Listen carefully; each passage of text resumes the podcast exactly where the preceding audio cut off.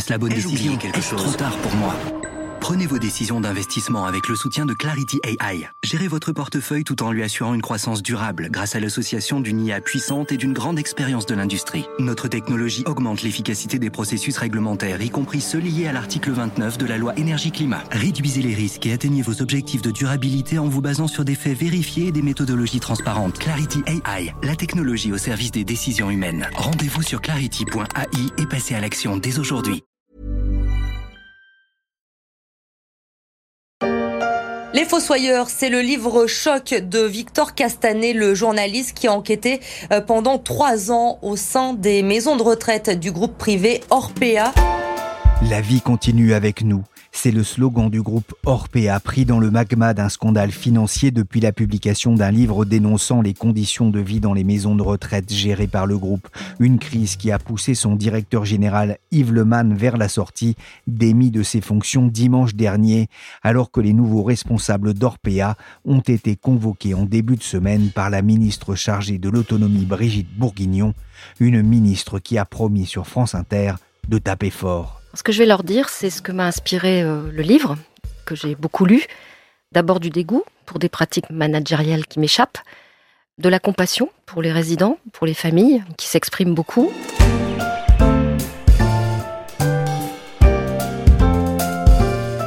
Je suis Pierrick Fay, vous écoutez La Story, le podcast des Échos.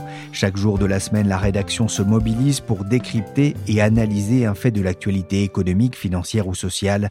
Aujourd'hui, on va s'interroger sur l'avenir des EHPAD à but lucratif. Mourir, cela n'est rien. Mourir, la belle affaire. Mais vieillir, oh, pour vieillir. Le grand Jacques est mort trop jeune, à 49 ans, pour avoir connu les EHPAD, ces établissements d'hébergement pour personnes âgées dépendantes, mais nul doute qu'il n'aurait guère apprécié cet endroit où tant de personnes sont amenées à vivre leurs derniers jours dans un état de santé rendu précaire par la vieillesse. Le scandale Orpéa jette le discrédit sur ces institutions qui ont pourtant une place importante à prendre dans un contexte de vieillissement de la population. Il y a un an, fin 2020, le service statistique du ministère des Solidarités et de la Santé estimait que la France aurait besoin de 108 000 nouvelles places d'EHPAD dans les 10 ans à venir, soit 18% de plus qu'aujourd'hui. Bonjour Solveig Godeluc. Bonjour. Vous êtes journaliste aux Échos, spécialiste des questions de santé. Alors pour les rares qui seraient passés à côté, que dénoncent Les Fossoyeurs, le livre du journaliste Victor Castanet? Alors ce qu'il y a de très intéressant à mes yeux, c'est qu'il ne s'arrête pas à la dénonciation de ce que beaucoup de gens ont vu ou pressenti déjà dans les EHPAD, c'est-à-dire une certaine maltraitance, des rationnements, etc. Il creuse plus loin et il va chercher dans le modèle économique de certains de ces établissements, en tout cas du groupe Orpéa. Et il montre de quelle façon ce groupe s'enrichit sur l'argent public en percevant par exemple des rétrocommissions, des sortes de marges arrière sur les produits qui sont pris en charge et remboursés par l'assurance maladie ou par le département. Et puis aussi en faisant du yield management, c'est-à-dire de l'optimisation financière entre un taux de remplissage qui parfois peut dépasser les 100% autorisés et puis le nombre de personnel au lit du patient, sachant que ce personnel est pris en charge là aussi par département et assurance maladie. Voilà, donc le vrai scandale, il est là, il est dans ce modèle économique. L'optimisation a été sans doute une bonne chose au départ, mais là, c'est allé trop loin. Ah, le journaliste dénonce les dérives financières de ce système avec, vous l'avez dit, ces rétrocommissions ou encore le fait de prendre plus de résidents que le nombre de lits autorisés par l'Agence régionale de santé, quitte à déloger le médecin de garde de son lit. Une mécanique très rentable, sans oublier la gestion du personnel en fonction des variations du taux d'occupation. Vous détaillez ça, Solveig, dans un article à retrouver sur leséchos.fr. Ça renvoie quand même l'impression d'un groupe organisé pour faire de l'argent sur le dos de ses résidents. De faire de l'argent déjà sur la Sécu, on peut le dire, sur la Sécu, l'argent public, les départements aussi, parce que ce système de rétrocommission, c'est quand même assez étonnant. On se retrouve, je vais vous donner un exemple, c'est l'exemple de l'achat de protection contre l'incontinence, des couches, donc c'est remboursé par les départements. Comme le groupe Orpéa est un grand groupe avec une puissance de marché, il peut négocier des contrats très intéressants. Donc avec leur fournisseur Hartmann, donc de couches, ils ont acheté un très grand nombre de couches avec un prix qui était en définitive très bas pour eux, mais qui continuait facialement à augmenter pour l'assurance maladie, tout simplement. Et ils ont obtenu d'avoir des rétrocommissions de jusqu'à 28% des sommes payées à la fin de l'année. Les remises de fin d'année de 28%, c'est énorme. Et cet argent-là, est-ce que vous pensez que le département en a vu la couleur ? Non, absolument pas. En fait, personne ne le sait. Donc, on peut dire que c'est un versement occulte. Même s'il n'est pas en théorie illégal, enfin ça restera à évaluer, c'est tout de même assez choquant. Oui, Solveig, on verra à l'avenir les résultats des enquêtes lancées par le gouvernement. Mais ce livre, en attendant, jette le discrédit sur l'ensemble du secteur, un secteur qui connaît pourtant énormément de disparités. Oui, alors il ne faut pas jeter le discrédit sur le secteur lui-même. C'est un métier extrêmement difficile, avec des moyens réduits, pour des gens qui sont en état de grande fragilité, qui sont, la dépendance. C'est extrêmement compliqué de prendre en charge ces gens en fin de vie. Alors, les disparités, elles tiennent à plusieurs choses et principalement au mode de financement de ce secteur, puisque le financement de la dépendance est opéré par les départements. Donc, en fait, vous avez une centaine de politiques de la dépendance différentes avec des niveaux de prise en charge très différents, liés aussi probablement à la gestion du département, au pourcentage de personnes dépendantes. Enfin, voilà, il y a plein de conditions extérieures. Donc, d'une part, il y a cette politique de la dépendance qui varie de département à département. Et puis, d'autre part, il y a une très grande diversité. Il y a toute une gamme d'établissements entre le secteur public. Et dans le secteur public, il y a des établissements qui sont rattachés à des hôpitaux, mais vous avez aussi les centres communaux d'action sociale qui peuvent avoir des établissements. Vous avez parfois des établissements très anciens, d'autres qui sont flambant neufs. Vous avez aussi le secteur privé non lucratif, souvent des associations, en fait. Et puis, le secteur privé lucratif, dans lequel, en France, on a certains des plus grands groupes d'Europe, des géants internationaux du secteur, qui peuvent avoir des prix, parfois, on peut monter dans le haut de gamme. Et l'exemple cité de l'EHPAD des bords de Seine, dans le livre de Victor Castanet, c'est jusqu'à 12 000 euros par mois. C'est pas la première fois que le secteur est montré du doigt ? Ça arrive régulièrement, des scandales, qui sont généralement localisés. C'est un établissement. Il y en a eu quelques-uns, d'ailleurs, pendant la crise du Covid, puisque tout le monde n'a pas géré de la même façon. Et au début, il faut bien le dire, les établissements n'étaient pas préparés. Il y a eu ce manque de masques, de protection. Et puis surtout, il y a eu l'absence d'une filière gériatrique, c'est-à-dire d'une prise en charge en lien avec l'hôpital des personnes qui se sont retrouvées en grande difficulté.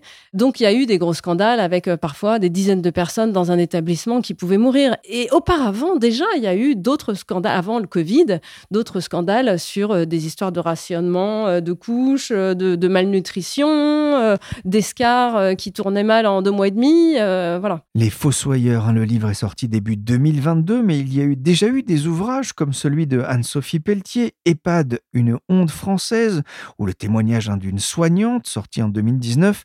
Un autre, le scandale des EHPAD, sorti la même année, écrit par une aide-soignante, et d'autres plus anciens encore, qui n'ont pas eu la même résonance dans les médias.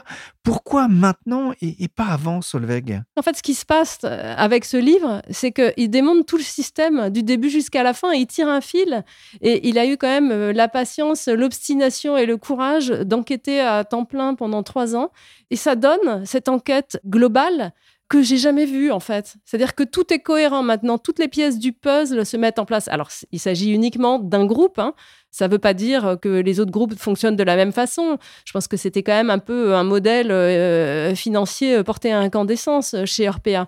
Mais là, on voit tout ce qui était contrôlé par petits bouts et par établissement, par les uns et les autres. Je veux parler, par exemple, des ARS qui allaient vérifier les aspects soins dans les EHPAD, des chambres régionales des comptes qui éventuellement pouvaient regarder la comptabilité, mais le faisaient assez rarement, je crois, de la HAS qui s'intéresse d'assez loin à la qualité, puisque le référentiel qualité n'est pas encore public, des départements qui pouvaient aussi mener leurs inspections. Enfin, il y a toutes sortes d'inspections possibles, mais c'était toujours par le petit bout de la lorgnette, un petit morceau, un petit établissement. Et là, on a une vision d'ensemble et une explication de pourquoi le système est devenu fou. Ça a fonctionné pendant quelques années, mais cette logique financière a été poussée tellement loin que maintenant, on en est prisonnier et qu'il faut absolument inventer autre chose. L'actualité économique avec ce plongeon d'Orpéa à la Bourse de Paris. Orpéa, c'est le leader européen des maisons de retraite. Le groupe a dû suspendre sa cotation à la Bourse de Paris hier après la parution d'un livre enquête. C'est ce qui s'appelle tomber de la falaise. Le graphique de l'action Orpéa montre l'effondrement d'un titre passé de 86 € à moins de 39 € en seulement quelques jours. Une chute de plus de 50%. L'action Orpéa est revenue à son plus bas niveau depuis 2013. En bourse, on monte par l'escalier et on descend par l'ascenseur. La pilule risque de mettre longtemps à passer pour l'opérateur de maison de retraite, comme pour son concurrent Corian, qui a perdu lui un tiers de sa valeur. Dur pour tous ceux qui misaient sur l'or gris. Certaines sociétés de gestion, sensibles aux critères éthiques, ont déjà vendu leurs actions à l'image de Sycomore AM ou de la banque postale AM. C'est ce que raconte Amélie Lorrain dans les pages marché des Échos. La bourse a déjà rendu son jugement sur le groupe, alors que le gouvernement a annoncé le lancement de deux enquêtes, l'une de l'IGAS, l'Inspection Générale des Affaires Sociales, et l'autre de l'IGF, l'Inspection Générale des Finances, pour essayer de faire toute la lumière sur ces accusations. Mardi, je le disais, Philippe Charrier, le nouveau PDG du groupe, et Jean-Christophe Romercy, le directeur général pour la France, ont été reçus par Brigitte Bourguignon, la ministre déléguée chargée de l'autonomie, dans un climat compliqué pour le groupe. Que répondent-ils ? Et comment se défendent les entreprises gérantes de ces établissements privés ? J'ai posé la question à Antoine Boudet, chef du service entreprise aux Échos. Le choc a été violent et Orpéa, dans un premier temps, a nié toutes les accusations contenues dans ce livre. On vient de l'apprendre, Orpéa a mandaté de grands cabinets internationaux, Grant Thornton et Alvarez et Marshall, pour mener des enquêtes internes.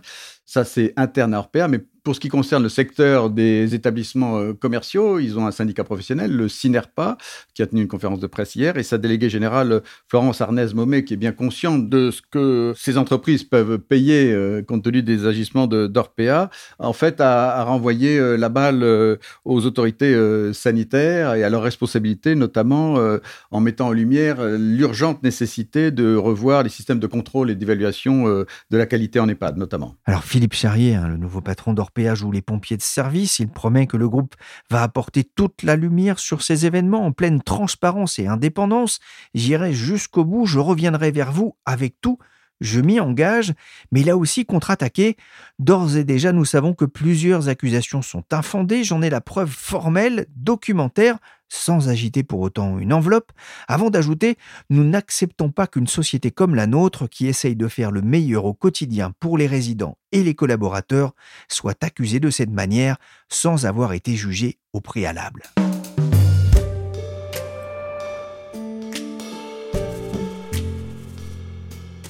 Pas facile de faire entendre sa voix, alors que la question de la dépendance et de la fin de vie a fait une entrée remarquée dans la campagne présidentielle. Après la publication de ce livre, Valérie Pécresse, candidate LR, appelle à radicalement changer le modèle des EHPAD. Des députés socialistes réclament une vraie loi pour l'autonomie et le grand âge, alors que le président de l'Assemblée nationale, Richard Ferrand, évoquait lui sur France Inter le modèle économique de ces établissements.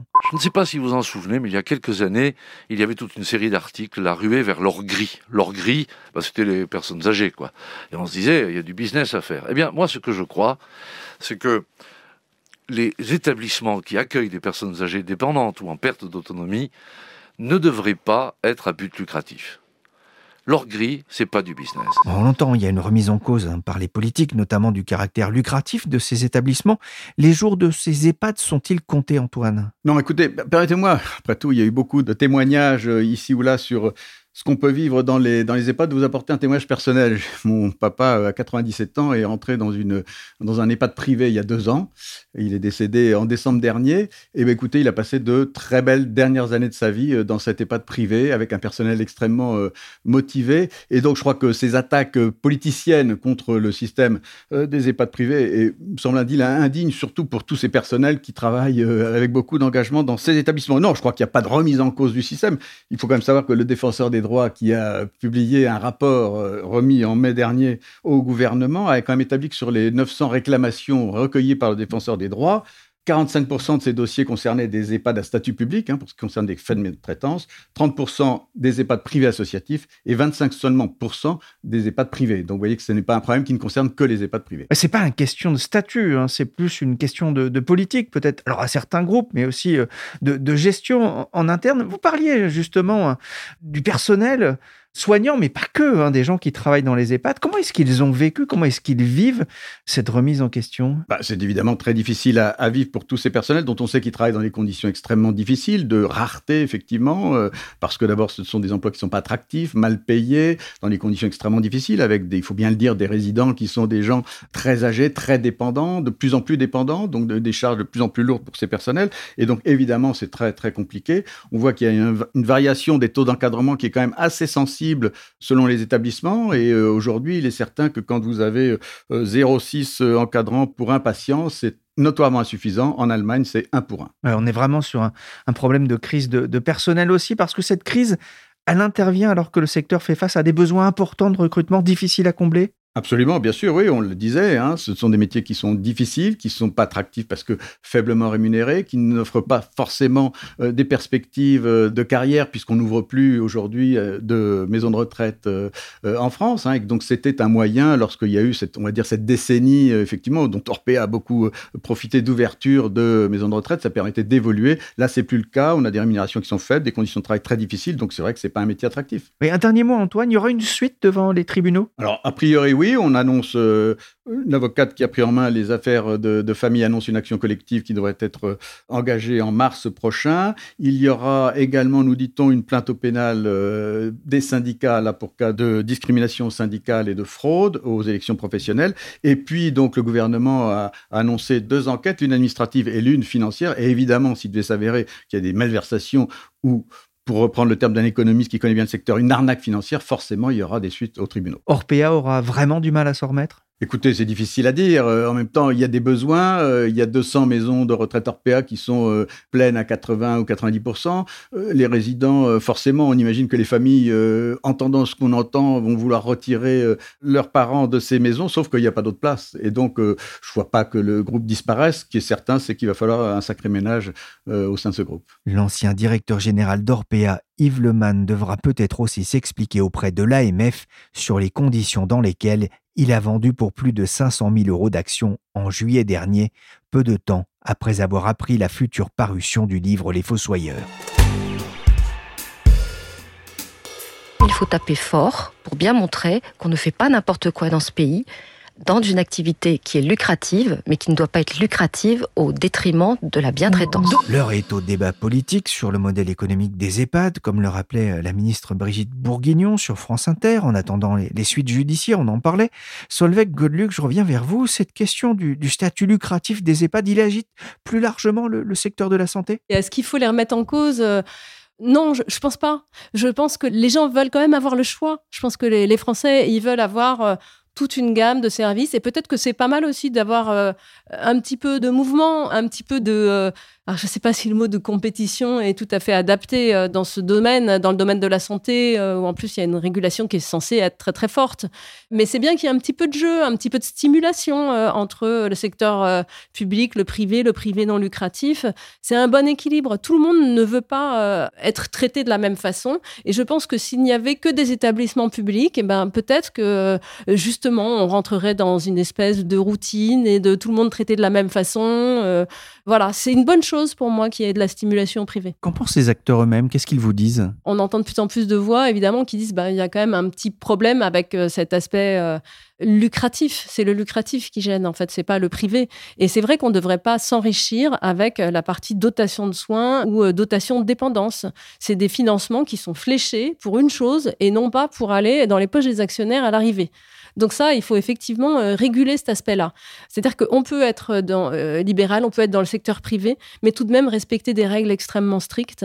Et je pense que c'est ça qu'il faut régler. Le statut ensuite de l'établissement, mais on s'en moque. Qu'il soit public, qu'il soit privé, qu'il soit associatif ou commercial, on peut tout faire tant qu'on le fait dans les formes et avec un contrôle efficace, c'est-à-dire un contrôle où on regarde tout. Je le disais quand même en préambule, la question est d'autant plus importante, c'est qu'on va manquer de plus de 100 000 places en EHPAD dans les 10 ans à venir.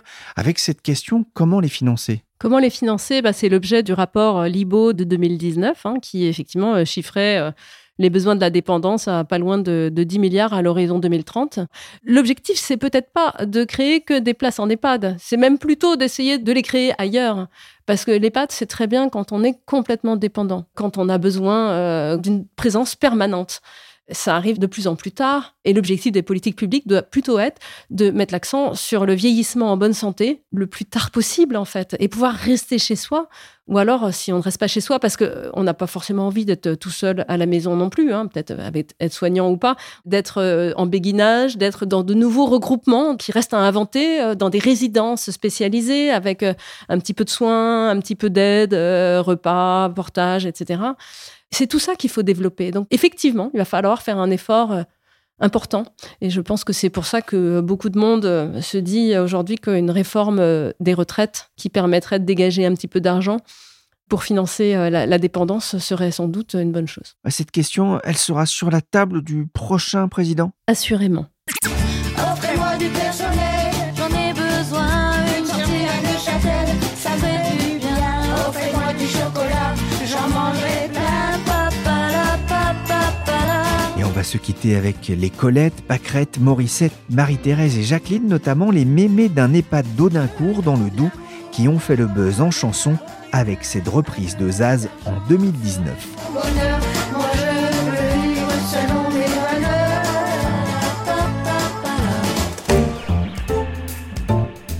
Merci à Antoine Boudet, chef du service entreprise des Échos, et à Solveig Godeluc, spécialiste des questions de santé. Cette émission a été réalisée par Willy Ganne, chargé de production et d'édition Michel Varnet. Vous pouvez retrouver La Story sur toutes les applications de téléchargement et de streaming de podcasts. N'hésitez pas à vous abonner pour ne manquer aucun épisode.